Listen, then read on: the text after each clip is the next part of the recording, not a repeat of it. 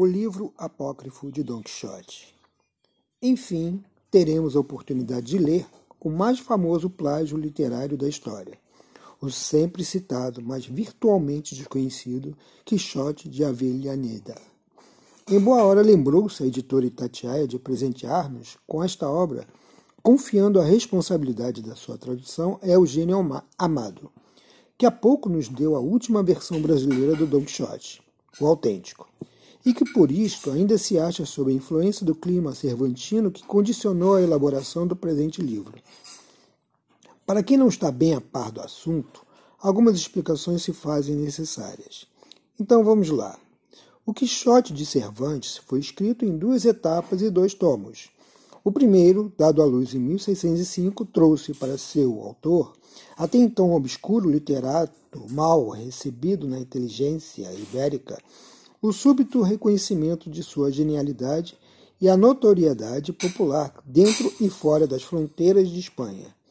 Com efeito, o público encantou-se com aquela história do treslocado fidalgo que sonhava reencarnar o espírito dos antigos cavaleiros andantes e que por isto saiu o mundo afora sempre em busca de aventuras, na companhia do fiel Sancho Panza, sua antítese ambulante. Ao final desse primeiro volume, o autor prometia para breve a continuação da história, antecipando para o leitor que o cavaleiro iria tomar parte nas famosas justas de Saragossa.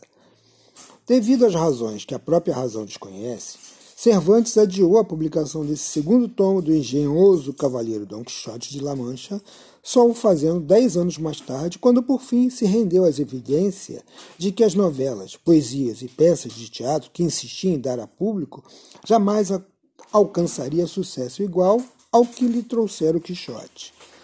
Enquanto Cervantes refugava um certo Alonso Fernandes de Avellaneda, cuja identidade até hoje continua sendo motivo de disputas entre os estudiosos, tomava a dianteira e publicava por conta própria a segunda parte do engenhoso Cavaleiro Dom Quixote de La Mancha, editado em 1614. Falou-se em plágio no início? seria antes um caso de apropriação indébita.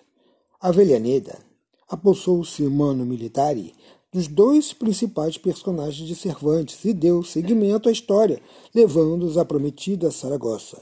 Depois a corte madrilenha e, finalmente, melhor não contar, senão perde a graça. Tal atrevimento parece que não era considerado passível de condenação naqueles tempos, prova o veredito do Conselho Real que examinou e logo liberou os originais do livro, nada encontrando neles que fosse coisa desonesta nem proibida. Alonso Fernandes e Avellaneda, quem se teria escondido por detrás do pseudônimo?